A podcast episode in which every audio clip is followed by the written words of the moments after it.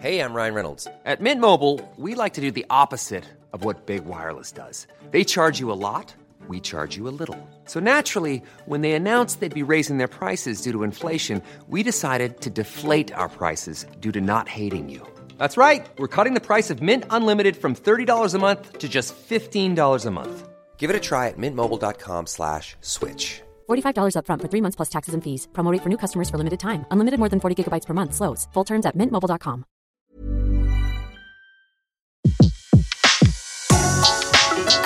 Le meilleur de séances radio est maintenant sur We Love Cinéma.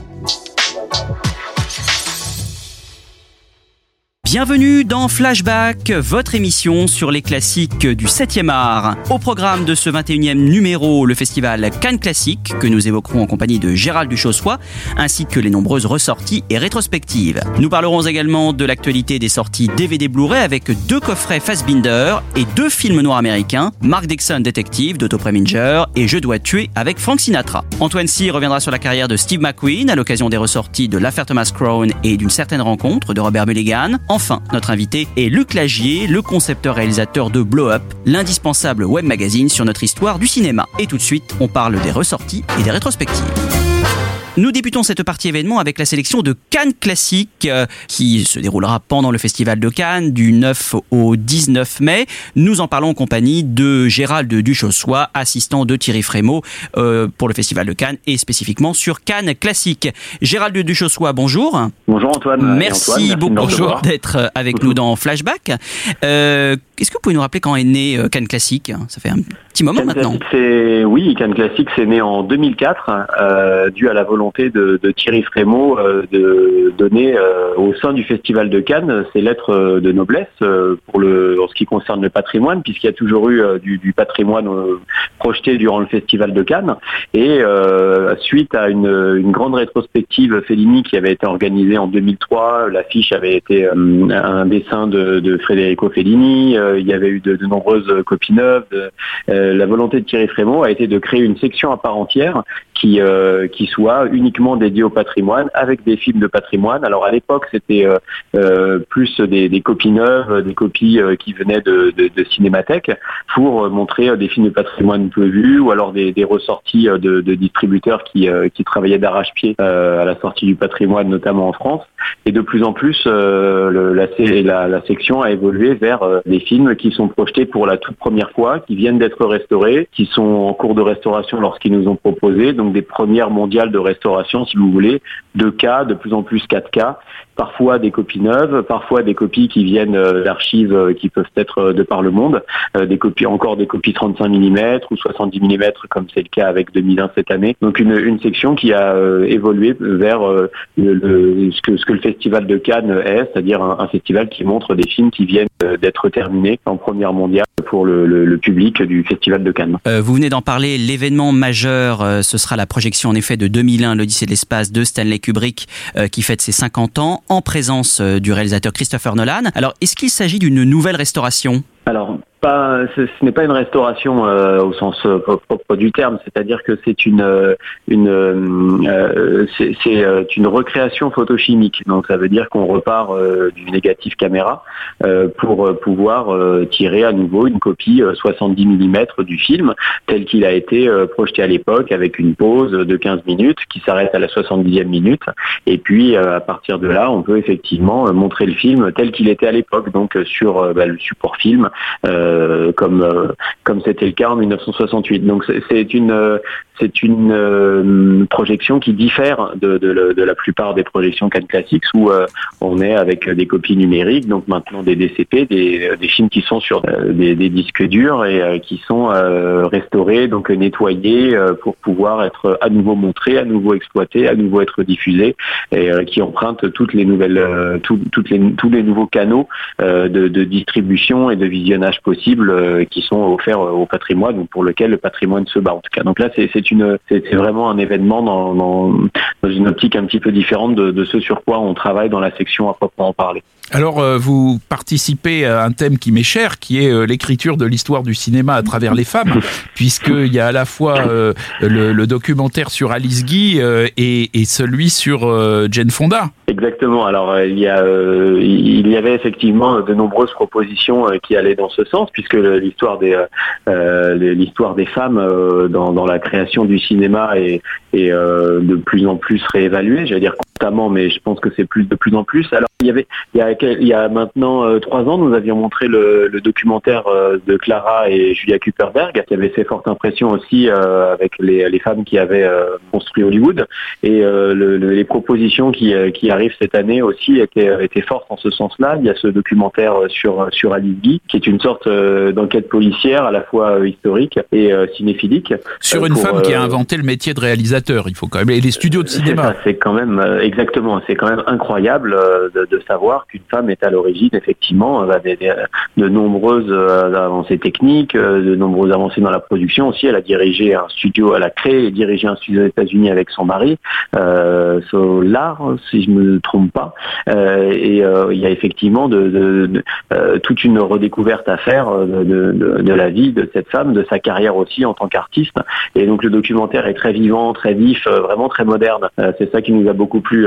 C'était vraiment un aspect, oui, très dynamique de, de la redécouverte du cinéma. Quant à Jane Fonda, je vous avoue que là, c'était vraiment un coups de cœur parce que euh, c'est une femme qui fait partie de l'histoire du cinéma à part entière. C'est une famille de cinéma aussi.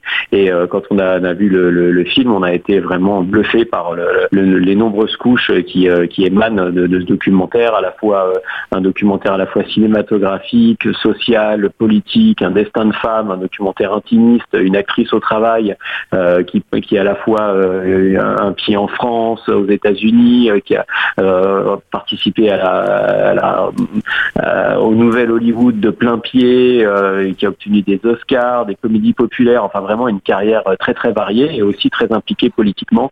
le documentaire est vraiment passionnant de bout en bout. Ça dure deux heures et quart, ça se regarde comme si ça durait cinq minutes. C'est vraiment un, coup de cœur cette année. On a souhaité vraiment le mettre en avant. D'ailleurs, c'était dans l'annonce que nous avons faite, c'était les deux les deux documentaires qui étaient en premier que nous vraiment ils nous ont touchés et on avait vraiment envie de, de pouvoir les montrer au public euh, du Festival de Cannes. Oui, vous favorisez d'ailleurs euh, nettement les documentaires consacrés aux grandes figures du cinéma, puisque outre Jane Fonda, il y aura aussi Orson Welles, il y a deux documentaires mm. sur euh, Igmar Bergman. Voilà, donc Bergman sera d'ailleurs aussi à l'honneur avec la projection du septième saut.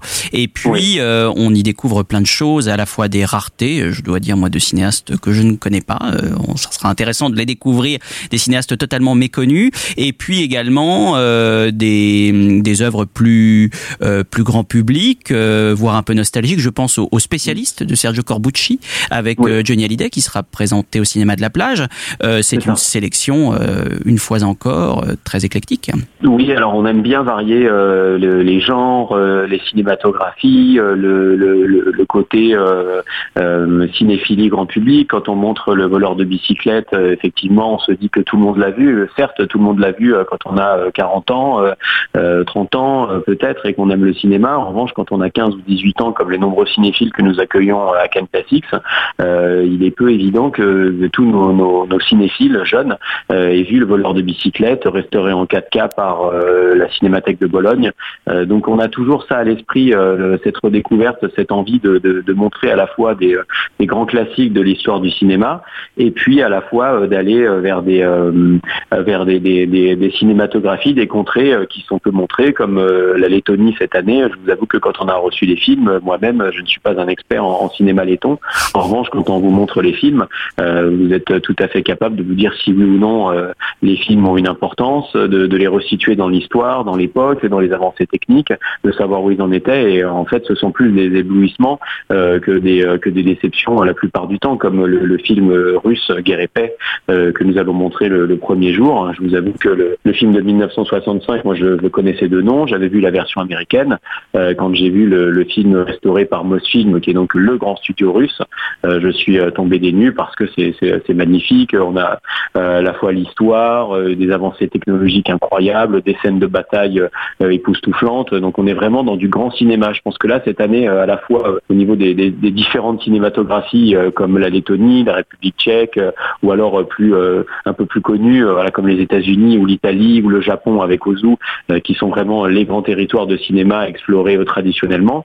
On souhaite toujours aller euh, dans, des contrées moins, moins attendues, comme le, film que nous allons montrer de Georges Spieser, qui est un film néerlandais tourné au Brésil en, techniscope. Donc vraiment une image magnifique qui est faite par Yann de donc le, chef opérateur de, historique de Paul Verhoeven et qui a fait une carrière aux États-Unis incroyable avec des films comme Twister ou alors avec Speed. Euh, donc vraiment, euh, ce qui est euh, ce qui est assez incroyable avec les, différentes cinématographies qu'on explore tous les ans, c'est le fait de voir les films qui après arrivent avec différents techniciens à des postes importants et des films plus connus. Et, ça nous permet justement de nous replonger dans des choses qu'on ne connaissait pas ou qu'on ne connaissait plus et qui vraiment nous éblouissent à chaque fois. Ça, c'est vraiment un de nos plaisirs d'aller, de, pouvoir remettre ces films-là en avant et de dire aussi, voilà, il y il y a des cinématographies à redécouvrir. On a à la fois le voleur de bicyclette et puis à la fois Quatre chemises blanches, un film letton de 1967. Et puis ces films seront également présentés par euh, de nombreuses personnalités, donc un événement incontournable pendant le Festival de Cannes, Cannes classique donc du 9 au 19 mai. Merci beaucoup Gérald Duchossois de l'avoir évoqué avec nous. Merci à vous. À bientôt, au revoir. Au revoir. Parmi les autres événements de ce mois, citons Antoine la rétrospective Claude Lara à l'Institut Lumière à partir du 3 mai. Euh, j'en profite pour dire que un livre de Jean-Pierre Blesse aux éditions Actes Sud Institut Lumière revient également sur la carrière de ce cinéaste parfois controversé et préfacé par Bertrand Tavernier. Oui, alors Claude Lara, c'était un personnage euh, qui, euh, qui au fil du temps et, au fil de la montée de, son amertume, hein, parce que évidemment la, fin de sa carrière a été beaucoup moins glorieuse que, que son début de carrière donc il était devenu assez amer, il était devenu, il faut bien le dire aussi, euh, d'extrême droite. Euh, et, donc euh, ceci a parfois conduit à ce qu'on oublie le, début et le milieu de la carrière de, Claude Autant-Lara. Alors il incarnait un peu ce qu'on appelait parfois ce cinéma français de qualité, notamment parce qu'il avait, il travaillait souvent avec les, scénaristes Jean Orange et, et Pierre Bost, mais enfin il était quand même très très euh, loin euh, de euh, ce cinéma français parfois un peu lénifiant qui a été stigmatisé notamment par la nouvelle vague, hein, parce que dans les films d'Autant Lara, il y a vraiment des, des films qui sont assez violents par leur critique de la société, par ce qu'ils expriment. Hein.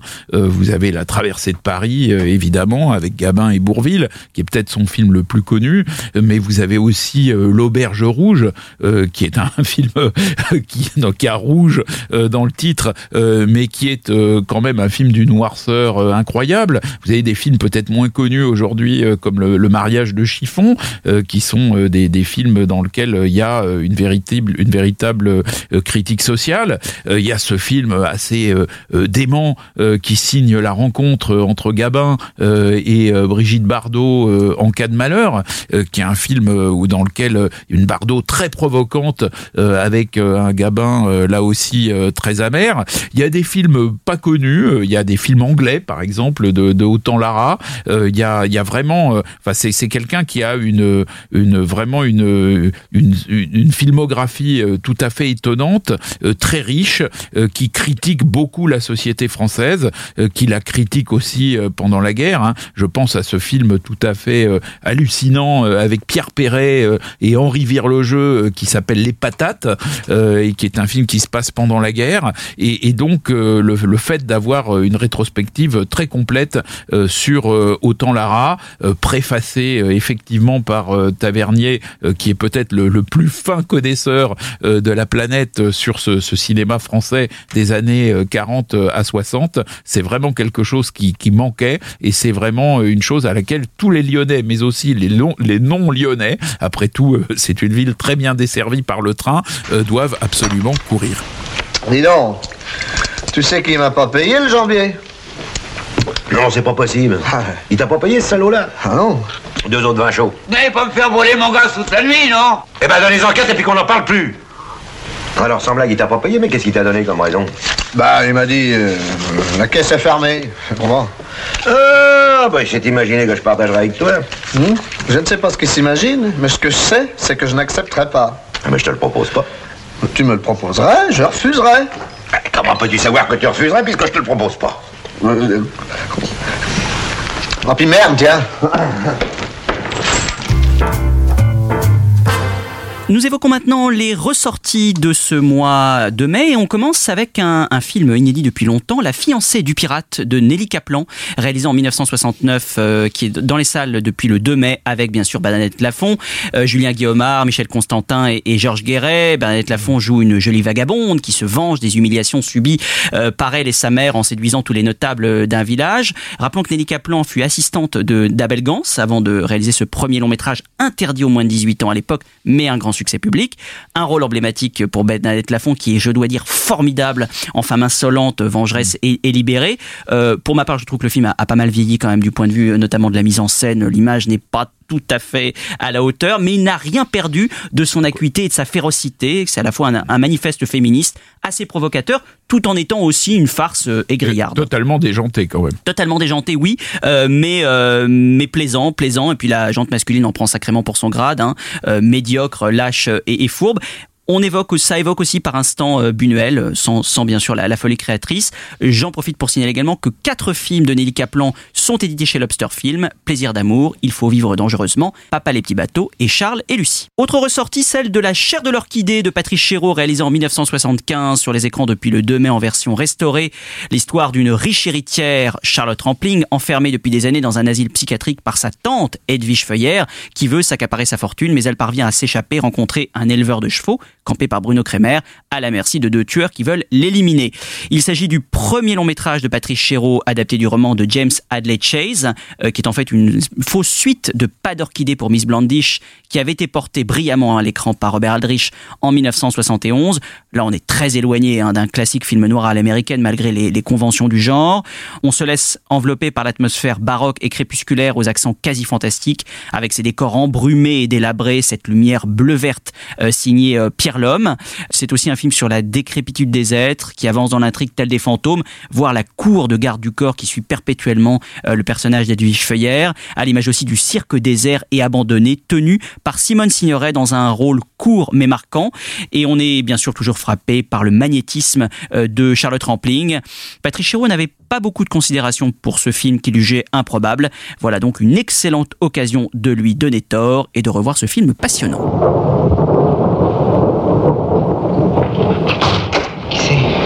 C'est la fille de l'orchidée. Vous la reconnaissez C'est ma cousine.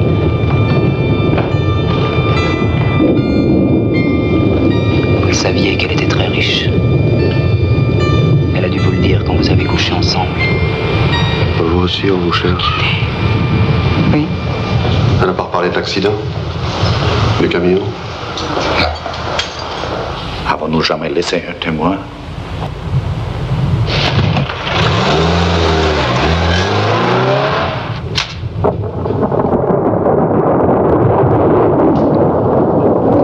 Il n'est pas facile à un riche d'entrer cieux, vous le savez bien, docteur.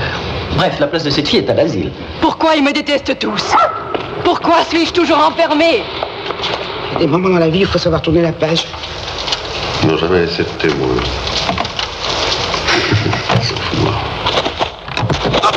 Ils vont vous abattre pour de bon.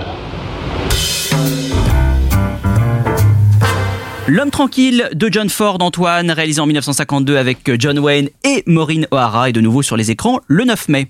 Oui, alors euh, c'est un film qu'il faut absolument voir euh, sur les écrans. C'est un film euh, aux couleurs absolument magnifiques et ces couleurs sont celles de l'Irlande que John Ford avait tenu à filmer en décor naturel, car ce film est une véritable déclaration d'amour à, l'Irlande. Alors dans ce film, on peut dire d'une certaine manière qu'il y a, beaucoup de, machisme, mais en même temps, le, le personnage féminin joué par Maureen O'Hara euh, tandis que le personnage masculin est joué par John Wayne. Le personnage féminin qu'incarne Maureen O'Hara, c'est aussi une allégorie de la terre nourricière. Euh, c'est vraiment elle qui est euh, au, centre du film. Il y a aussi une chose que j'aime beaucoup dans ce film, c'est la relation des gens de peu à l'argent, parce que on parle pas mal d'argent. On montre que dans le, monde de, ces paysans irlandais, la, question de l'argent est importante, mais au fond, c'est pas une notion de cupidité, c'est un message par lequel John Ford dit aux Américains écoutez, voilà, vous êtes euh, en train de de- d'entrer dans une civilisation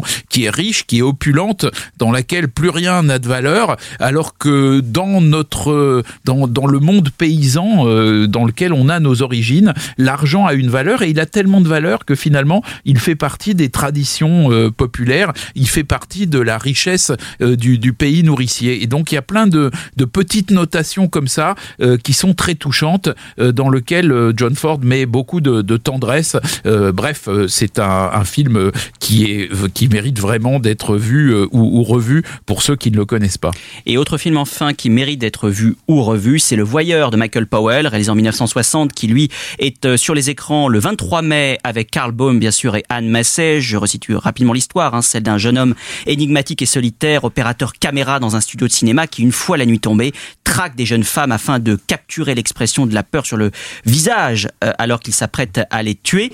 Rappelons, c'est important que le film sort la même année qu'un certain Psychose, mais ne connaîtra pas franchement le même succès. Alors d'ab- d'abord, il va effectivement pas du tout se passer la même chose parce que euh, Powell va montrer son film aux journalistes et les journalistes anglais qui ont l'habitude des films de Powell, qui sont déjà un petit peu déstabilisants, mais qui restent très euh, convenables dans leur euh, récit et dans la, façon de, faire. Là, le film est extraordinairement transgressif et donc à la fin de la projection, Michael Powell rencontre la journaliste du Times, qui d'ailleurs s'appelait Powell aussi, mais elle n'était qu'homonyme, et, elle lui dit alors, est-ce que le film vous a plu? Et là, très sèchement, elle lui dit, écoutez, Michael, vous verrez ça dans le journal de demain. Et donc, le journal du lendemain euh, explique que ce film est une abomination absolue, euh, une vulgarité, une violence, une cruauté. Et en fait, euh, Powell va être quasiment, qui avait été un des plus grands cinéastes anglais, avec les chaussons rouges, avec le narcisse noir, avec le colonel Blimp, etc., va être quasiment interdit de cinéma jusqu'à la fin de ses jours et jusqu'à sa réhabilitation par euh, euh, euh, Scorsese et Coppola euh, longtemps après. Il va être quasiment interdit de cinéma jusqu'à la fin de ses jours par la critique anglaise à l'issue de la rencontre de, du voyeur. Alors, ce qui est très intéressant, c'est que le voyeur, justement, est né d'une rencontre. Il faut savoir que Powell a fait presque toute sa carrière avec un alter ego qui était son scénariste, qui était Emmerich Pressburger. Et au bout d'un moment, ils en ont eu un peu marre et ils ont décidé de, de faire route euh, séparément. Et là, Powell va rencontrer un personnage très étonnant qui s'appelle Léo Marx, qui est un ancien espion, un ancien plus exactement chef des services de codage de, de l'espionnage britannique. Et Léo Marx a un cerveau extrêmement sinueux et c'est lui qui va pondre ce scénario incroyable du voyeur. Mais alors ce qui est incroyable aussi, c'est que Michael Powell, le réalisateur, et Léo Marx, le scénariste, voient deux choses totalement différentes dans le film. C'est-à-dire que pour Michael Powell, ce film dans lequel un, un homme tue des femmes avec sa caméra, c'est en fait une allégorie du réalisateur de cinéma qui balade son public un peu comme il le veut.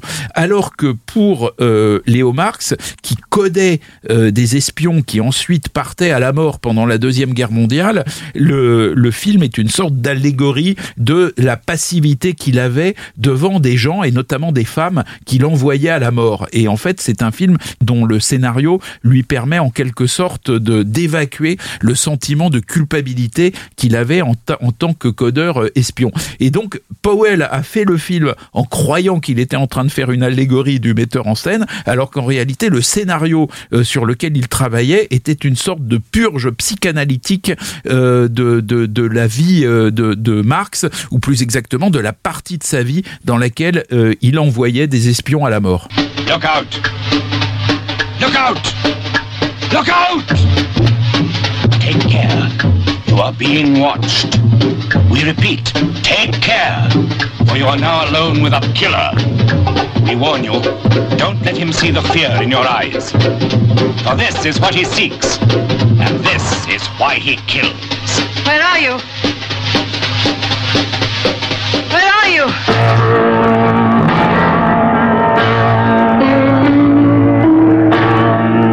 Look out for Carl Byrne as the peeping Tom. Fear him, but pity him also. It's no good. Watch out for Moira Shearer as the lovely stand-in who innocently dances into danger. Imagine. Someone coming towards you who wants to kill you, regardless of consequences. A madman? Yes. Wait!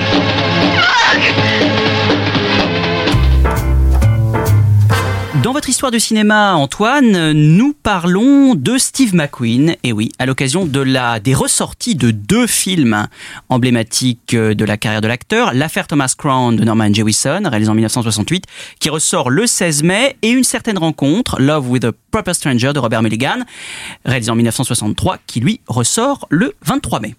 Oui, ce sont deux films pour lesquels j'ai une tendresse particulière et qui ont contribué euh, d'une certaine manière euh, euh, à, la, légende de Steve McQueen et, je me suis un peu intéressé à la façon dont était née cette légende. Donc Steve McQueen, il était né dans l'Indiana d'une mère alcoolique et, d'un père qui les avait abandonnés quand il avait six mois. Il a eu une enfance pauvre et sans amour, un, démarrage terrible dans la vie. Il a grandi dans la rue, il est envoyé en maison de correction et, là, c'est en s'engageant euh, dans les Marines qu'il va trouver euh, un semblant d'équilibre. Et, à son retour de l'armée en 1950, il s'installe euh, à Greenwich Village et commence une carrière d'acteur au théâtre. En 56, il va y avoir un événement très important dans la vie de Steve McQueen qui va être la rencontre de Neil Adams, une actrice et danseuse qui va devenir son épouse et qui va jouer vraiment un rôle très très important dans sa carrière, qui, qui va l'aider en fait à, à, à être un peu moins euh, perdu dans la vie et à, et à orienter euh, sa fougue. Et puis c'est cette année 56 qui le voit débuter au cinéma dans euh, Marqué par la haine, un biopic de Robert Wise consacré au boxeur Rocky Graziano. Et, au fond, on a McQueen qui débute dans un film dont Paul Newman est la star. Et, on sent bien d'une certaine manière que, que McQueen a envie d'être cette star. Et on le voit dans les quelques gros plans euh, euh, appuyés euh, où il est présent avec Newman et où il fait déjà un peu tout euh, pour attirer à lui le regard de, la caméra. Ensuite, on voit McQueen dans un film de science-fiction assez incroyable qui s'appelle Le Blob, qui, devient un peu culte.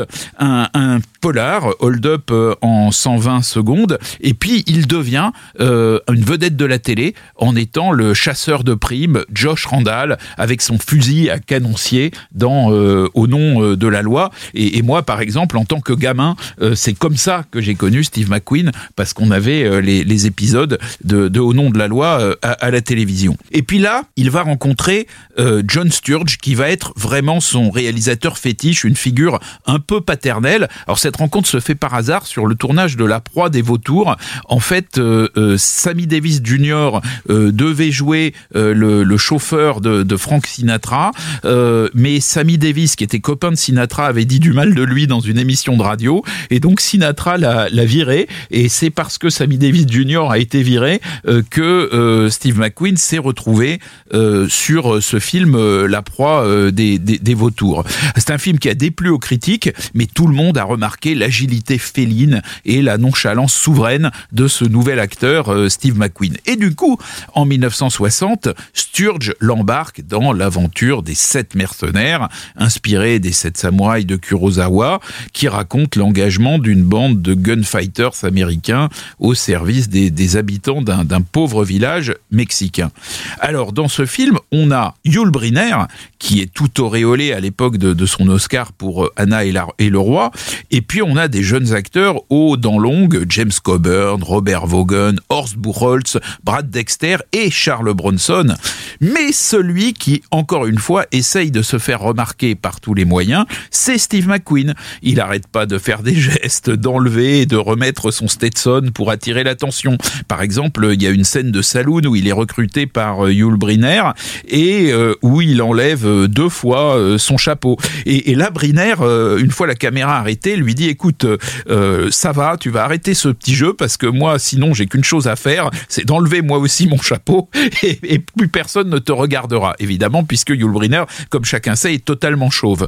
Alors McQueen, bon, se, calme un peu, mais quand même, il est, il est de mauvaise humeur. Il conteste d'ailleurs la, légitimité de Brynner. Il dit "Mais ce type est d'origine russe, qu'est-ce qu'il connaît aux chevaux? Euh, et, donc, euh, on, voit bien le, côté euh, bad guy de, Steve McQueen à l'époque. Mais alors, Antoine, des deux stars, qui remporte le match? Ah, bah c'est clairement Steve McQueen, parce que il a une, une présence tout à fait extraordinaire. il suffit de le voir quand il est assis sur la carriole, on, ne voit que lui, et c'est quand même tout à fait remarquable de voler la vedette à Yul Brynner, qui était à l'époque une immense star et, et qui avait une, une très grosse personnalité. Alors, ce qui est très intéressant aussi, c'est que euh, ce film, euh, au fond, joue un rôle dans la personnalité de Steve McQueen parce qu'il le fait passer pour un, pistolero, un héros, et, d'une certaine manière euh, règle un peu la, question de la virilité euh, chez McQueen, qui était exprimée par l'habileté aux armes. Et, au fond, McQueen, quand il était dans les Marines, n'avait pas combattu, et d'une certaine manière, les sept mercenaires permet à Steve McQueen d'être le personnage qu'il rêvait d'être. Il y a d'ailleurs John Sturges, le réalisateur, qui assiste un peu au, au simagré de, de, McQueen dans la coulisse euh, et, son combat de coq euh, avec Briner. Et d'ailleurs, Eli Wallach dit euh, ils savaient tous faire tourner leur revolver et rengainer sans regarder. Moi, j'étais obligé de regarder, sinon il glissait le long de ma jambe. Mais entre Briner et McQueen, c'était vraiment une compétition. Alors, le, le, talent de McQueen va être bien employé par Don Siegel en 1962 dans L'Enfer et pour les héros, mais ce film va décevoir les aficionados de, McQueen parce qu'il meurt à la fin du film, et c'est à nouveau Sturges qui va donner euh, à Steve ses galons de star en faisant de lui le héros de La Grande Évasion, euh, ce film qui raconte l'aventure d'aviateurs prisonniers des Allemands qui organisent ou essaient d'organiser leur évasion. Pour la première fois dans ce film, Steve McQueen occupe seul le haut de l'affiche. Euh, il est surnommé Cooler King. Euh, il travaille sans partenaire et contrairement à ses camarades qui vont essayer de s'évader par un tunnel, lui, il va s'échapper spectaculairement à moto dans une cascade que McQueen réalise presque totalement, même si le saut décisif de 3,70 m de haut est quand même fait par son copain cascadeur. Mais McQueen, lui, va doubler l'Allemand qui poursuit son propre personnage. Donc c'est assez amusant parce qu'il participe quand même à, la cascade euh, décisive. Alors si cette idée d'évasion solitaire convient si bien à McQueen, c'est parce qu'elle est de lui. Euh, c'est juste euh, avant d'avoir cette idée, il avait détruit deux voitures en, en, venant de l'endroit où il était logé juste au, plateau de cinéma. Et à un moment, Sturges lui a dit "Écoute, puisque tu, aimes faire des folies avec des véhicules, fais-les donc sur l'écran, mais fais quand même un peu attention. ne traverse pas un élevage de poules avec ta voiture euh, à chaque fois que, que tu viens nous voir euh, sur le, le plateau. Mais le plus important, c'est que Sturges va aider McQueen à surmonter euh, ses limites de comédien. Il faut savoir qu'à l'époque, McQueen est très mal à l'aise chaque fois qu'il a un texte à dire. C'est vraiment pas un intellectuel. Finalement, c'est John Sturges qui va apprendre à Steve McQueen comment dire un texte et il va donc jouer un rôle très important pour faire de lui un véritable acteur. Alors McQueen, c'est dans la vie comme dans l'écran un solitaire. Euh, on va le voir dans beaucoup de films où il est ce solitaire. Dans La canonnière du Yangtze, Robert Wise va montrer un McQueen qui ne sait pas vraiment euh, pourquoi euh, il meurt. Euh, il avait déjà, il était déjà mort euh, pour la première fois dans l'enfer pour les héros. Euh, là, avec La canonnière du Yangtze, il va devenir un symbole pour la génération perdue des enfants du Vietnam.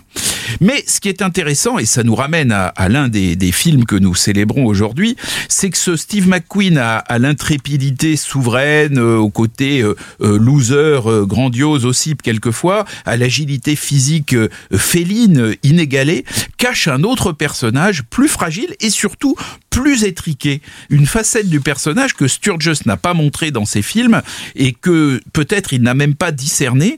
Et il y a euh, par contre des cinéastes euh, qui vont euh, la discerner. Alors Norman Jewison va capturer une partie de cette vérité dans le Kid de Cincinnati, où McQueen est un jeune joueur de poker aux dents longues qui se fait administrer une leçon de modestie par le vieux routier des cartes, incarné par Edward G. Robinson, par ailleurs légende de l'âge d'or d'Hollywood.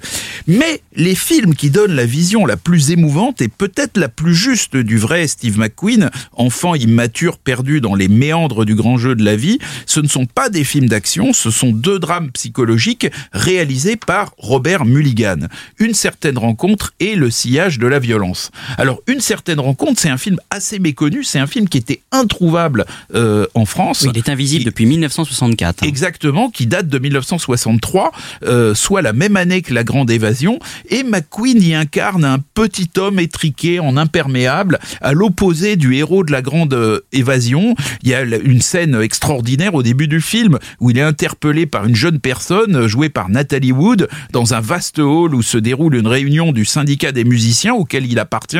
Et, la femme qu'il situe tout juste lui apprend qu'elle attend un enfant de lui. Et la première réaction de McQueen, tombant des nues, semble plus vraie que nature. Et pendant tout le film, il va balancer entre inconscience et courage euh, face à cet événement qu'il n'attendait surtout pas. Il y a la scène où le couple se retrouve face à des avorteurs qui ne sont pas des médecins et prend brusquement conscience des risques, euh, qui est une vraie scène d'horreur, même si le film évolue ensuite plutôt vers la, comédie euh, romantique.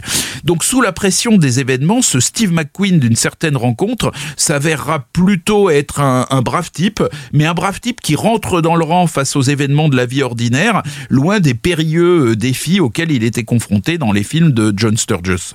Steve McQueen et Natalie Wood, dans ce film social ayant New York pour théâtre, avec des moments euh, d'intimité subtile euh, qui vont valoir à Robert Mulligan le surnom de Truffaut américain. C'est donc la proposition que nous fait une certaine rencontre où deux stars du glamour se glissent sans peine dans la peau d'Américains moyens un peu paumés dans la jungle new-yorkaise.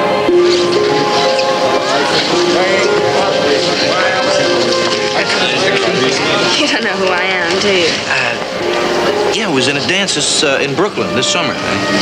I'm gonna have a baby. First time in my life I come to see a girl, I feel like I'm 14 years old. You know, even when I was 14, I didn't feel like that. You want me to find you a doctor?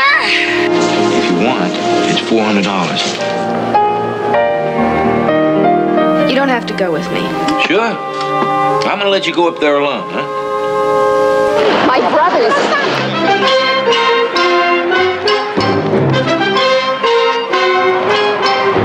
I don't want to spend the rest of my life married to a man who's doing me a big favor. He came to me like a man, and he's willing to marry you. Why? I could fall in love with the proper stranger.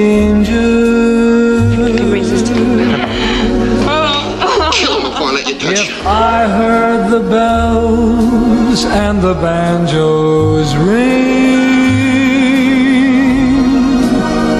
Effet, un film euh, tout à fait intéressant, très méconnu, et en plus qui aborde euh, un sujet très audacieux pour l'époque, hein, les avortements clandestins. C'était pas, euh, c'était rare dans le cinéma américain. Donc c'est en effet un film euh, tout à fait à découvrir. Et à partir de ce moment-là, McQueen va évidemment prendre de plus en plus d'ampleur jusqu'à l'année 1968, sans doute Antoine, l'année phare de sa carrière. Oui, alors il faut savoir qu'après McQueen va un peu se détruire par des comportements d'enfants gâtés. Il va aussi se détruire un peu par la drogue. Mais en 68, les mauvais penchants de McQueen ne transparaissent pas encore extérieurement. Et cette année va être une année splendide pour lui, avec le rôle du flic intraitable à la Ford Mustang dans Bullitt, et puis celui du milliardaire organisateur du casse du siècle dans l'affaire Thomas Crown, réalisé donc par Norman Jewison. Alors, Thomas Crown peut être considéré d'une certaine manière par la- comme l'apothéose de la carrière de McQueen. C'est d'ailleurs le rôle qu'il préférait et celui qui va le faire passer de simple King of Cool euh, au statut euh, du, finalement de roi du glamour grâce au couple absolument somptueux et torride, il faut bien le dire, qu'il forme avec l'égérie du nouvel Hollywood, Faye Dunaway. En 1968, il y a exactement un an que le fameux code moral d'Hollywood, le code ACE, a été aboli. On est encore loin de Basic Instinct, mais Jewison va transgresser l'ordre ancien de deux manières. D'une part, en donnant au film une fin totalement amorale, et d'autre part, en introduisant des scènes à l'érotisme torridement su- suggestif, comme un baiser de 55 secondes qui bat tous les records de durée de l'époque, ou une partie de jeu d'échecs où les deux acteurs s'auto-effleurent la bouche avec une impudence qui pourrait sembler un peu désuète aujourd'hui, mais qui en fait contribue à l'élégance très raffinée du film. Dans l'affaire Thomas Crown, McQueen est filmé sous tous les angles, avec des plans magistraux comme celui où sa tête émerge derrière la dune d'un terrain de golf. On le voit aussi faire du buggy sur la plage dans une scène qui va littéralement lancer l'industrie de ce véhicule très 68 art. On le voit faire du planeur et atterrir au pied de la ravissante Astrid Erin, qui était l'un des plus beaux top modèles des années 60, mais dont la beauté va être totalement balayée par la présence écrasante euh, de McQueen et de Faye Dunaway que d'ailleurs leur blondeur et leur visage atypique rend curieusement presque ressemblant. Ça donne à leur relation de, chat et de souris, puisque Dunaway incarne l'inspectrice des assurances chargée de, de démasquer McQueen, quelque chose de presque un peu euh, incestueux. Jewison venait tout juste de réaliser, avec Dans la chaleur de la nuit, l'un des films les plus profonds des années 60, mais il livre avec l'affaire Thomas Crown un film certes plus superficiel, mais dont le, dont le clinquant aussi est renforcé par l'utilisation du, du split screen, l'écran divisé qui permet de faire cohabiter plusieurs moments l'action. Euh, Mais tout de même, c'est un film follement agréable à regarder, qui transporte toute l'élégance et le raffinement d'une époque, et un film finalement sans lequel la légende de McQueen ne serait pas ce qu'elle est. Merci beaucoup Antoine pour cette dithyrambe sur Steve McQueen qui est quand même un, un acteur euh, euh, marquant du cinéma américain et donc on peut retrouver, je le rappelle, dans deux films, une certaine rencontre de Robert Mulligan sur les écrans le 23 mai et l'affaire Thomas Crown de Norman Jewison avec Faye Dunaway le 16 mai. Il nous propose chaque semaine de revisiter son histoire du cinéma à travers des vidéos qui reviennent sur les carrières d'acteurs et de cinéastes, mais qui peut aussi nous plonger dans l'univers des peintres, des écrivains ou des chanteurs au cinéma, revisiter la cinématographie d'une ville comme Venise ou Paris, décortiquer des figures de style ou répertorier les scènes de gare, d'aéroport ou de piano les plus marquantes et insolites que l'on ait pu voir sur un écran. Cela fait près de 8 ans que Luc Lagier, auparavant critique et rédacteur en chef de l'émission Court Circuit, pilote le web magazine Blow Up sur le site d'Arte et qui s'apprête à dévoiler de nouvelles émissions spéciales autour du Festival de Cannes. Luc Lagier, bonjour. Bonjour. Merci beaucoup euh, d'être avec nous Merci dans. Flashback. Ça fait combien de vidéos maintenant, Blow Up, depuis toutes ces années? Euh, je les compte. Alors, je curieusement, je n'ai pas le chiffre exact. On doit être entre 850 et 900. 850 et et souvent, 900. euh, je les réactualise. C'est-à-dire que j'avais fait un Depardieu il y a, il y a 8 ans. Je l'ai refait il y a 5 ans. Je l'ai refait il y a 2 ans. Peut-être que euh, l'année prochaine ou dans 2 ans, je referai euh, C'est quoi Gérard Depardieu en 10 nouvelles petites madeleines. Oui, parce que ça, c'est les Madeleines, c'est une de vos particularités en effet dans ces vidéos. Euh, comment vous choisissez les thématiques? Alors, quand, quand on s'y arrête, on remarque que c'est parfois lié à l'actualité d'Arte, mais c'est aussi à l'actualité des, des sorties en salle, des rétrospectives. Euh, voilà, c'est au coup de cœur. Comment ça Ou vous les programmez quand même Oui, c'est un peu au coup de cœur. euh, C'est aussi lié à l'actualité. Alors, ce qui est bien avec Arte, c'est que alors ils hébergent, ils financent ce magazine qui est professionnel. hein. Il a beau être sur le web, euh, il n'est pas euh, amateur. Donc, euh, c'est un plein temps pour moi, pour un monteur, pour euh, des cartes blanches, etc. Ce qui est bien, c'est qu'ils ont la politesse de ne pas exiger, en fonction de leur programmation de leur actualité DVD, de sujets obligatoires. Donc, j'ai totale liberté. Euh, ce qui n'empêche effectivement que parfois je parle de l'actualité d'Arte, parce que quand ils font un cycle Almodovar, quand ils font un cycle Frère Cohen, je, j'accompagne cela avec beaucoup de plaisir, comme Chris Marker depuis aujourd'hui. Euh, non, c'est euh, lié aux sorties salles, aux sorties au, au rétro, à la cinémathèque, à la Mostra de Venise, à Cannes, etc. C'est aussi en fonction de ma cinéphilie, parce que je crois que c'est une émission faite un peu à la maison. En tous les cas, elle est personnalisée. Et quand je donne, alors quand je fais des choses, c'est personnalisé. Alors heureusement, j'ai pas une cinéphilie trop obsessionnelle. J'ai mes marottes, euh, Wes Anderson, euh, Xavier Dolan, de, Palma, Tarantino, pourquoi pas.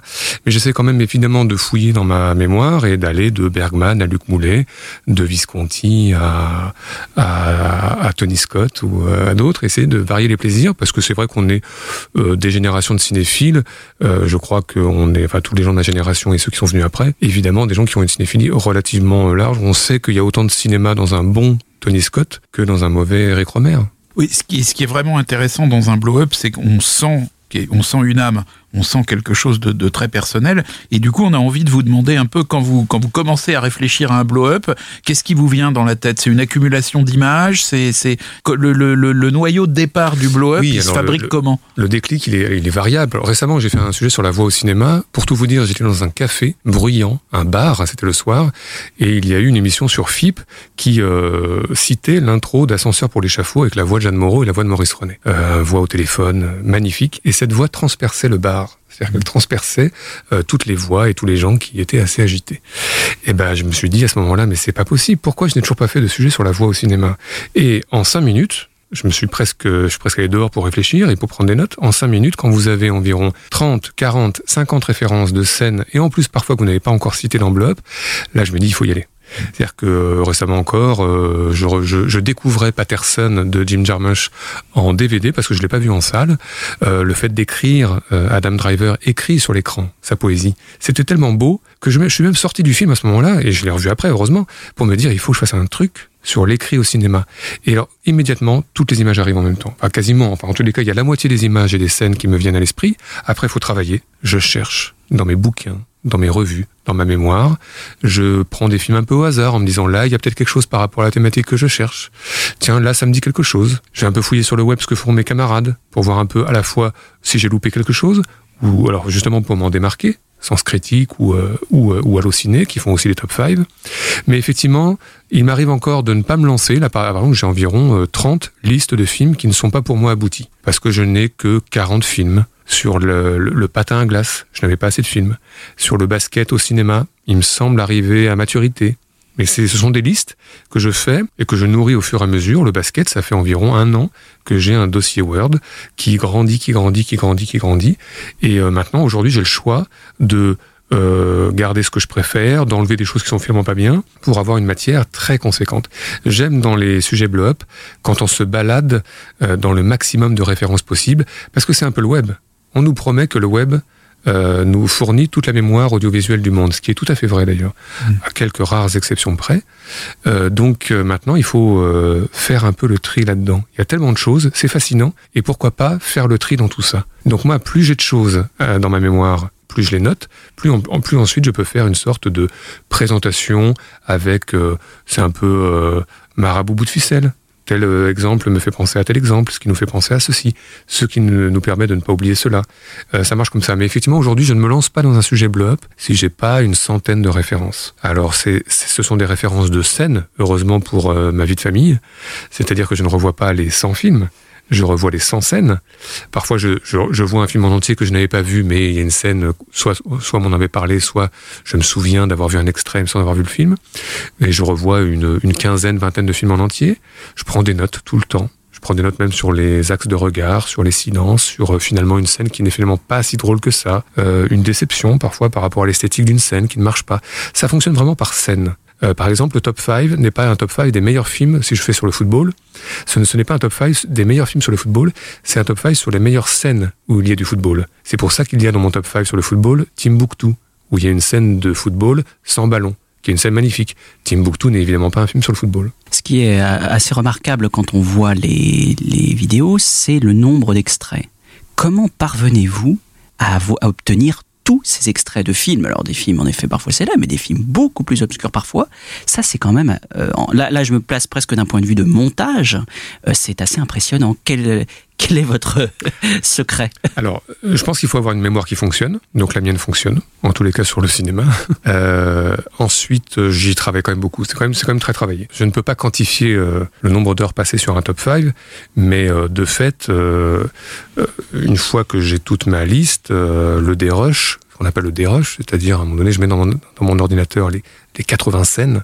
Euh, c'est euh, effectivement, il faut être très concentré. Et il faut pas oublier euh, parce que c'est à ce moment-là que je fais les, le princi- les principaux liens entre les scènes, entre un Godard et un Tony Scott. Et c'est ça qui est intéressant d'ailleurs, c'est de faire ce lien-là, parce que sur une thématique comme la piscine, on peut avoir les deux. Après, il y a un travail de montage qui est plutôt. Moi, moi, j'imagine le montage dans ma tête, et ensuite, je le transmets à un monteur professionnel qui permet techniquement de le faire. Donc, euh, je suis quand même aidé par ce monteur, ou cette monteuse en l'occurrence, qui me permet techniquement de le faire euh, comme je le rêve. C'est-à-dire que moi, j'imagine sur papier, je dis à mon monteur ou à monteuse, c'est comme ça, comme ça, comme ça. À un moment donné, il faut le faire techniquement.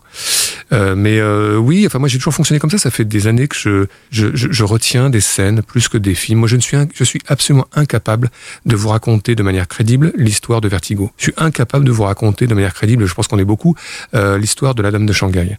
Je n'oublierai jamais certaines scènes de Vertigo. Je n'oublierai jamais certains détails de Vertigo ou certains détails de la Dame de Shanghai. C'est ma mémoire est faite comme cela. Je retiens, je crois, l'essentiel, l'émotion. Je, je retiens pas les histoires et je retiens énormément de détails qui seraient une citation musicale, un travelling, euh, un, un bruissement de vent, un, un- bruitage. Et, ce- et finalement, ce ne sont pas des détails. Parce que je pense que l'émotion, elle naît aussi de cela. Évidemment, elle naît du travelling, elle naît d'un profil droit de Madeleine dans Vertigo, elle naît d'un fétichisme. Et le fétichisme, c'est parfois un plan. Et ce qui est bien, c'est que vous laissez aussi le plan ou la scène durer. Euh, vous avez fait une émission sur les mouvements d'appareil, je crois, et vous terminez sur euh, ce plan séquence assez extraordinaire d'An- d'Antonioni dans Profession Reporter. Et là, vous laissez le temps parce que Antonioni a laissé le temps. Euh, ça, c'est un privilège que vous avez. C'est un privilège que nous, on a aussi en tant que spectateurs, entre guillemets, de profiter et de revoir ces instants où on se dit que finalement, ces scènes-là, alors c'est réducteur, ont presque plus d'importance que le film lui-même. En tout cas, vous leur donnez une saveur particulière. Alors, ça me fait plaisir que vous di- vous disiez parce que effectivement, c'est exactement la façon dont je fonctionne. Alors, moi, dans les top 5 que je fais, il y a une présentation qui dure environ de 8 à 10 minutes, qui est très rapide. Volontairement, ça va vite. Euh, des euh, jeux entre les films, entre la, la ciné- la cinématographie, sur la piscine, sur l'aéroport, etc. Et euh, ce que j'aime bien, c'est que au bout de, enfin, quand je lance le top, je lance des scènes dans leur longueur. Donc il y a un rythme totalement différent. Et c'est pour ça que c'est un top. Tous, mes tops sont des tops sur des scènes, sur les meilleures scènes liées à l'aéroport au cinéma, et non pas les meilleurs films d'avion euh, au cinéma. Euh, le top 5 sur l'aéroport se finit par une scène que j'aime énormément, et ce n'est pas un film que j'adore, mais c'est une scène que j'aime énormément d'un film de Claude Lelouch, un homme qui me plaît avec Annie Girardot, qui attend peut-être Jean-Paul Belmondo à l'aéroport de Nice, qui va peut-être venir. Vient-il, vient-il pas? Je vous laisse euh, revoir le film en entier et pourquoi pas le top 5. Mais je crois que avec la musique de Francis Lay, avec notre générique de Blow Up qui s'incruste avec le regard d'Annie Girardot et l'avion qui atterrit, il y a quelque chose effectivement qui est de l'ordre de euh, c'est déjà du cinéma en soi. Ces trois minutes sont du cinéma. Le film est mieux. Il faut mieux voir le film, évidemment. Moi, je- j'espère que je donne envie de voir le film. Les gens seront déçus ou pas, etc. Moi, quand j'ai vu le film, j'étais un peu déçu par le film. Mais cette scène, elle est extraordinaire. Et donc, euh, monter comme euh, on l'a monté, je crois qu'elle donne aussi un moment de cinéma au moment où on le regarde. Est-ce que d'une certaine manière, la, la juxtaposition de, de tout ce que vous mettez dans un blow-up ne crée pas lui-même une sorte d'objet cinématographique? J'espère, pourquoi pas? De toute façon, comme le, comme le cinéma, c'est beaucoup du montage, évidemment, c'est Godard le premier qui le disait, euh, pas, pas le premier, mais en tous les cas, qui l'a bien théorisé. C'est vrai que, euh, enfin, en tout cas, il y a, y a- y a beaucoup de, en, en 15 minutes de sujet, il y a énormément, il y a plus de sens que ce que le texte dit. Euh, je pense que, alors moi, j'ai écrit des bouquins, j'ai parfois été un peu euh, euh, considéré comme un intellectuel du cinéma. Je pense que Blow Up n'est pas vraiment un travail totalement intellectuel. Il l'est, mais par euh, euh, par contrebande, si vous voulez. Mais je crois que dans un top 5 ludique, où on passe de l'un à l'autre, etc., il y a plus d'idées de cinéma euh, que qu'on le croit, en tous les cas. Et euh, j'espère qu'il y a beaucoup de réflexion, parce qu'en fait, c'est toujours pareil, c'est que quand on fait de l'audiovisuel, l'avantage, c'est qu'on peut montrer. Et moi, j'ai passé mon temps, euh, en tant que critique, écrit, ou euh, quand j'ai fait des bouquins sur René, ou sur De Palma, ou sur John Carpenter, d'un peu souffrir à devoir raconter une scène, par écrit. C'est toujours les moments douloureux quand on écrit sur le cinéma. Euh, qui, euh, James Stewart s'avance, il, il découvre le profil de, de Kim Novak. C'est toujours des moments un peu euh, creux. C'est des moments où euh, nous, on ne prend pas du plaisir à le décrire, et le lecteur, je crois, ne prend pas de plaisir à le, à le lire. Quel plaisir de pouvoir le monter, et le montrer, et le démontrer. Et moi, je crois qu'il faut toujours avoir la preuve par l'image. Et je, je- ce que j'aime bien, moi, dans Blow Up, c'est qu'à chaque fois qu'il y a une idée, il y a la preuve par l'image. Si l'idée n'est pas bonne, En même temps, on essaie de vous le prouver. Si on vous convainc pas, c'est que vous n'êtes pas d'accord avec cette idée, mais en tous les cas, elle est montrée, cette idée, elle est démontrée. Le raccord, il existe. Récemment, j'ai découvert euh, Summertime, Vacances à Venise, de David Lean avec Catherine Hepburn, que je n'avais jamais vu. Donc, j'ai vu par rapport au, Top 5 Venise au cinéma. Je suis bien dit qu'effectivement, ce film-là avait l'air incontournable. Je suis pas un fou de David Lean, je connais mal. Je connais que les classiques. Alors, sans s'en un, mais moins connu que Dr. Givago ou les autres. Quel plaisir de découvrir une scène qui rime avec une autre célèbre scène de la main au collet d'Hitchcock, tournée au même moment.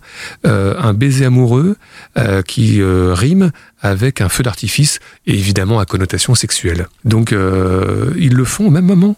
Et c'est exactement la même scène. C'est assez. Eh ben ça, je le montre. Et ça ne veut peut-être rien dire d'autre que simplement il y a des des ponts poétiques.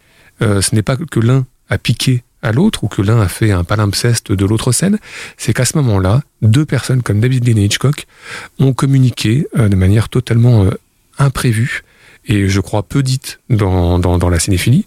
Et j'adore ça. Moi, c'est comme la jetée de Vertigo qui communique avec Vertigo, euh, la jetée de Chris Marker pardon qui communique avec Vertigo d'Hitchcock, euh, plein d'autres liens évidemment de Palma qui a cité sans cesse plein de choses. Euh, moi, c'est des choses qui me fascinent, les liens, les ponts entre les films, les passerelles entre les films. Euh, L'histoire du cinéma, elle est évidemment suffisante. Elle est très bien comme ça. Mais si on peut rêver aussi à des collisions, des crossovers, comme on dit, euh, c'est encore plus riche, je trouve. Et d'ailleurs, vous dites euh, dans presque toute votre, euh, dans toutes vos vidéos, notre histoire du cinéma, en tous les cas pour nous, donc vous revendiquez une part de subjectivité. Et ce qui est intéressant, c'est que quand on voit la chaîne YouTube, quand on regarde un peu les vidéos euh, sur la chaîne YouTube de Blow Up, on se rend compte que certains euh, euh, spectateurs attentifs euh, font des remarques. Ah, mais comment ça se fait que vous n'avez pas cité tel ou tel film? Euh. Est-ce que, euh, est-ce que vous en tenez compte? Est-ce que a posteriori vous dites ah oui c'est quand même dommage, j'aurais peut-être pu citer celui-là ou finalement euh, Non, voilà ce sont vos choix et vous les revendiquez comme tels. Non, non, bien sûr. Alors parfois je fais des erreurs de texte, parfois je, mon résumé est, est- est- est faux par rapport à des choses. Et il il m'est arrivé de, de dire euh, la sœur de machin alors que c'était euh, la mère. Enfin voilà, parfois ça- je brasse tellement de films que parfois, justement, par rapport aux histoires, je peux faire des erreurs. Donc je suis très attentif aux erreurs. Parfois je les corrige, parfois je les corrige pas parce qu'il faut euh, retravailler une demi-journée. Ça met une journée ensuite à être remise en ligne. On perd toutes les vues, on revient à zéro. Donc parfois quand l'erreur est minime, je la laisse. Euh, il n'y a jamais d'oubli puisque c'est personnel. Donc si je n'y ai pas pensé, c'est que c'est pas un oubli. Par contre, ça le rend plus riche la page YouTube ou, euh, ou Facebook, puisque justement, si euh, les internautes veulent eux commenter et lire les commentaires des autres, il y a encore plus de scènes de piscine à découvrir. Euh, J'en tiens compte surtout quand quelqu'un ne comprend pas, par exemple. Quand, parfois j'ai des commentaires, pourquoi vous vous dites à ce moment-là ça, je n'ai pas compris. Et je pense pas que ce soit eux qui aient tort et moi qui ai raison. Je pense que je me suis mal exprimé. Donc ça me permet toujours d'avancer, moi. J'ai toujours appris de cela. Alors évidemment, parfois on a des quelques quelques commentaires injurieux, donc ça évidemment j'en tiens pas compte parce que euh, Blow Up est une est une émission polie, donc il n'y a pas de raison de répondre euh, aux injures. C'est assez rare heureusement. hein. Euh, mais en tous les cas, non, je- j'en tiens compte. Et parfois je me dis mince, oui, c'est vrai. Alors je dis, moi je réponds pas nommément parce que sinon si j'ouvre la boîte de Pandore après c'est fini, on va sans cesse dire mais pourquoi vous avez pas fait ça, etc.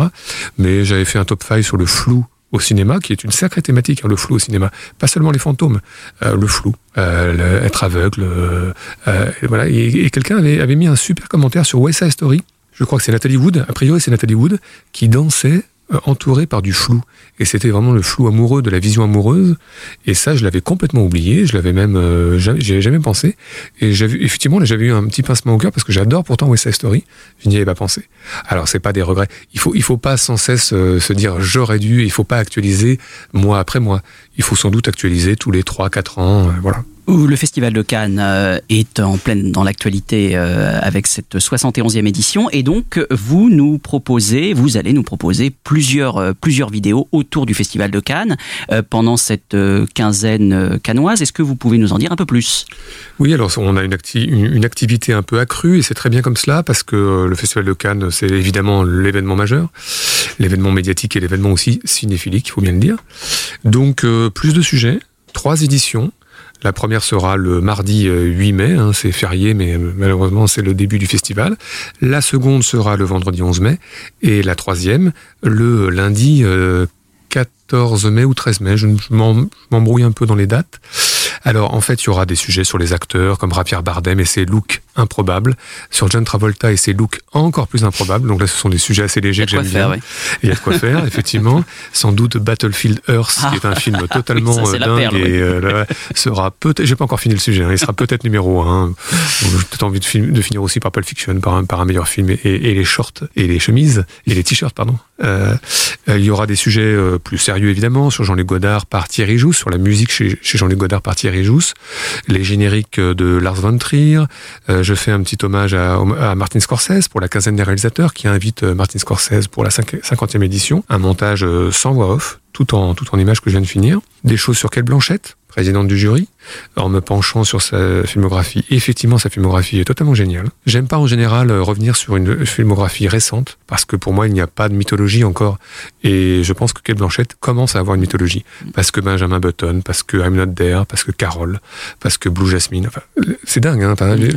Excusez-moi cette expression, c'est dingue. Mm. Euh, C'est un peu exagéré, mais c'est une superbe fi- filmographie qui n'a que euh, 15 ans d'existence. Et pour tout vous dire, il y aura des questionnaires remplis par euh, Stéphane Brisé, par Ursula Meyer, par euh, Sergei Loznitsa, par Christophe Honoré. Que des cinéastes qui sont présents à qui sont Cannes présents cette à Cannes, hein. Voilà, exactement. Donc effectivement, l'idée c'est d'accompagner euh, un peu toutes les sélections. Il y aura quelques archives remises euh, au goût du jour sur Ray Bradbury, puisqu'il y a une nouvelle version de Fahrenheit 451 proposée. Euh, voilà, une, une actualité riche euh, sur les réseaux sociaux aussi, et avec un tote bag collector de chez Collector à gagner, spécial 2001, l'Odyssée de l'espace. Et oui, dont nous allons reparler euh, euh, très bientôt. Eh bien, écoutez, merci beaucoup, euh, Luc Lagier. Euh, et un, un très très beau programme donc à découvrir en perspective pendant cette quinzaine canoise. Je rappelle que le magazine, le web magazine Blow Up, est à retrouver sur le site d'Arte et sur la chaîne YouTube Blow Up. Merci beaucoup d'avoir été avec nous. Merci à vous. Et tout de suite, on parle de l'actualité des DVD Blu-ray. Dans l'actualité des DVD, débutons avec deux coffrets autour de Rainer Werner Fassbinder, édité chez Carlotta, volume 1 et 2. Dans le premier volume, on peut y découvrir notamment L'amour est plus froid que la mort, Le bouc prenez garde à la sainte putain, Le, marchand des quatre saisons, Les larmes amères de Petra von Kant, Martha, tous les autres s'appellent Ali. Et dans le volume 2, huit films majeurs. Je ne vais pas tous les citer, mais on peut notamment, évidemment, les plus connus, Le droit du plus fort, Le mariage de Maria Braun, Lola, une femme allemande ou Le secret de Veronika Voss. Rappelons que Fassbinder est né à Munich en 45, il a grandi seul avec sa mère dans l'Allemagne d'après-guerre. Il fonde d'abord sa propre compagnie de théâtre, l'Anti-Théâteur, et puis c'est à partir de cette troupe qu'il va réaliser ses premiers films à la fin des années 60 et au début des années 70. Euh, c'est une époque où il va alterner frénétiquement les productions pour le cinéma, le théâtre et la télévision. Et puis c'est à la fin des années 70 et au début des années 80 qu'il va connaître ses plus grands succès, euh, ses nombreux prix aussi, notamment Lola, une femme allemande, et Le secret de Veronika Voss, qui obtient en 82 l'Ours d'Or à Berlin. Euh, plus auteur en, en seulement 13 ans d'une quarantaine de films, c'est impressionnant. Euh, il demeure un des plus grands réalisateurs allemands, peut-être selon moi le plus grand réalisateur de ce qu'on a appelé euh, le renouveau, le nouveau cinéma allemand des années euh, 70. Et puis bien sûr, c'est un précurseur dans la série télévisée, euh, puisqu'il a euh, réalisé en 72 8 heures ne font pas un jour, une série de 5 épisodes que Carlotta édite en DVD et la série est également dans les salles, donc c'est à voir absolument. Et puis bien sûr la série Alexanderplatz au début des années 80. Deux films pour moi, c'est évidemment très subjectif qu'il faut absolument avoir vu dans chaque coffret. Tous les autres s'appellent Ali d'abord, dans lequel il transpose tout ce que le ciel permet de Sirk. Douglas Sirk, c'est une influence majeure dans la carrière de Fassbinder, un film qui se passe dans l'Allemagne des années 70 et traite avec une cruelle douceur, on pourrait dire, du racisme ordinaire. Et puis une autre réadaptation de Lubitsch, celle du temps d'aimer et le temps de mourir, qui devient bien sûr le mariage de Maria Braun, radiographie sensuelle et distancée d'une Allemagne en pleine reconstruction, qui pense encore les plaies du nazisme, sublimée par l'une de ses actrices fétiches, Anna Shigula, qui trouve ici l'un des plus beaux personnages de l'histoire du cinéma.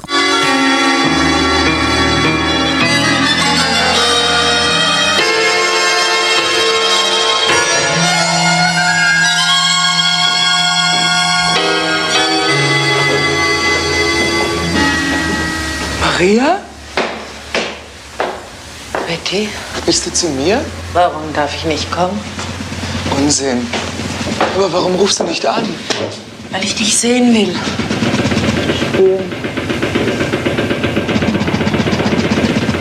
weinst ja. Maria, was ist denn? Ich weine. Kann schon sein, dass ich weine.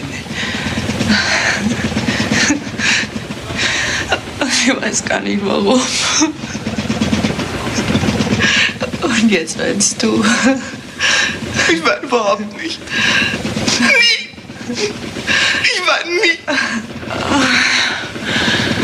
Komm. Mal sehen. Walsa nous propose de revoir un film d'Otto Preminger, Mark Dixon, Detective, Where the Sidewalk Ends, dans une très belle édition. Film euh, interprété par Dana Andrews et Gene Tierney. Ah, Dana Andrews campe un policier new-yorkais brutal euh, qui soupçonne un gangster notoire d'être lié au meurtre d'un riche texan. L'enquête le conduit jusqu'à un homme de main, mais l'interrogatoire tourne mal. Il tue le suspect. C'est le dernier film hein, que Preminger tourna pour la Fox, euh, pour lequel il reforme bien sûr le couple mythique de Laura. C'est un film assez passionnant dans son scénario, écrit par Ben H. d'après un roman de William Stewart, car le policier doit trouver le coupable qui n'est autre que lui-même. C'est un être aussi qui devient flic pour se venger de son père truand. Au fond, on va retrouver dans ce film un peu les ambiguïtés qu'on retrouve dans Laura, mais dans un scénario qui est quand même beaucoup plus dur et, dans une histoire qui, au fond, euh, est, beaucoup plus violente, avec des personnages euh, beaucoup moins édulcorés que ceux de, Laura. Et, c'est quand même euh, en, ça que, ce film est intéressant, parce qu'il montre la, la diversité des talents de Preminger, mais aussi la diversité des personnages que pouvait incarner Dana Andrews, parfois euh, traité comme un acteur de, de seconde zone, alors qu'en réalité c'était vraiment un, un, très bon acteur pour jouer les Monsieur Tout le Monde euh, dans les films de la Fox, et puis naturellement euh, Jean Tierney, qui est peut-être là ou l'une des plus belles actrices et aussi plus mystérieuse de, l'histoire du cinéma. Et là encore, son, son mystère est très bien utilisé dans ce film. À noter que dans les suppléments de cette très belle édition DVD Blu-ray, on retrouve notamment un documentaire autour de la carrière de Preminger raconté par un réalisateur toujours passionnant quand il parle des cinéastes de prédilection, c'est Peter Bogdanovich. Euh, il en parle très bien donc dans Otto Preminger cinéaste et puis un livret est inclus euh, dans cette édition DVD qui retrace euh, l'histoire du film écrit par Frédéric Albert Lévy. Did you see anybody coming out of that building carrying something over his shoulder? Like a large bundle? I didn't see anything like that. I'll take over, Casey. She says she didn't notice anyone Never carrying mind. a. I'm going to ask you a very important question, Mrs. Tribon. Are you sure it was Kenneth Payne you saw leaving this house at 110? Of course I'm sure. I never heard so many foolish questions. I'm going to try a little experiment, Mrs. Tribon. Taylor, I want you to put on this raincoat and hat. What for? Put adhesive tape under his eye, somebody, to match Payne's description. No, no, wait a second. What's all this for? Now, don't act dumb, Taylor. It won't get you anywhere. Last night, you put on Payne's coat and hat and carried his bag out of here at 110. After you'd killed him and stuck his body away somewhere. You want to come clean now, Jiggs? Well, I told you the truth. Then put the coat on. Don't do it, Dad. They have no right to ask you to do that. No, I won't. I ain't going in for any of these monkey shines. All right. Dixon, you're about his build. Put the hat and coat on. Oh, that's comic strip stuff, Lieutenant. The lady said she saw Payne leave here last night. Sure I did.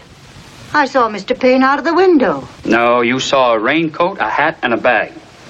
Go ahead, Dixon. Et on termine cette actualité des DVD Blu-ray avec un film de Lewis Allen réalisé en 1954, Je dois tuer Suddenly en anglais, euh, édité chez Lobster Film avec Frank Sinatra et Sterling Hayden. Sinatra campe un malfrat qui veut assassiner le président des États-Unis de passage dans une petite ville baptisée Suddenly et prend ainsi en otage une famille. Alors selon la légende, Lee Harvey Oswald, présumé tueur de John Kennedy, aurait visionné ce film avec sa femme le 12 octobre 1963 programmé à la dernière minute à la place des insurgés de John Sturges, des insurgés de John Huston, autant pour moi, à la place des insurgés de John Huston. En l'apprenant, Sinatra aurait fait retirer les copies en circulation, il avait une certaine influence. Euh, C'est pourtant pour moi, l'intérêt principal de ce film, c'est l'interprétation magistrale de Sinatra en tueur psychopathe qui malmène une Amérique sûre de ses valeurs, devenant lui-même le produit d'une société violente. Alors, bien sûr, le film est un peu trop prévisible et lesté de pas mal de clichés. C'est un film peut-être un peu trop académique pour l'époque, mais c'est ça qui est intéressant, c'est que Sinatra est un tueur, mais plus que ça. Et le film est aussi une réussite grâce à la réalisation efficace de Lewis Allen, qui maîtrise plutôt bien le huis clos, euh, grâce à un montage serré, une série B qui vaut donc, vous l'aurez compris, essentiellement pour la prestation du chanteur de My Way. Yes, Mrs. Benson, that's right. is your husband at home? No, I'm a widow. What I should have asked was, are you the owner of this house? No, I'm not. It belongs to my father-in-law. What is it you want? I'm John Barron, Special Agent, Federal Bureau of Investigation. At 5 p.m. this afternoon, the President of the United States arrives in town on a special. It should be obvious to you that if anybody wanted to kill the President, he could do a beautiful job of it right from this window of yours. Car. Somebody's driving up to the house. He's the sheriff, Mr. Barron. Who's with him? This is Mr. Carney, Secret Service. Like Mr. Barron? Who? Barron. Oh, you didn't know. Your boys got here ahead of you.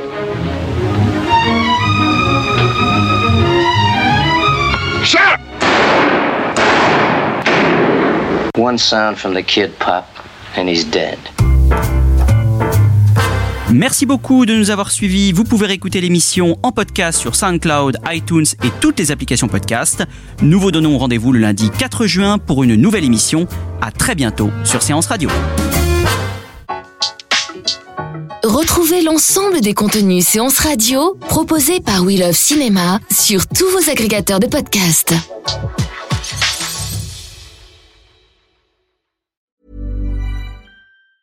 Planning for your next trip? Elevate your travel style with Quince. Quince has all the jet setting essentials you'll want for your next getaway, like European linen, premium luggage options, buttery soft Italian leather bags, and so much more.